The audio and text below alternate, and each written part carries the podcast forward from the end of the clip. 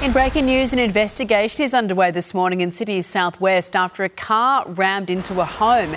It's believed the car may have been involved in a pursuit before the driver lost control and crossed over the intersection in Horningsea Park. The occupants of the car were not found at the scene, with a manhunt now underway to find them.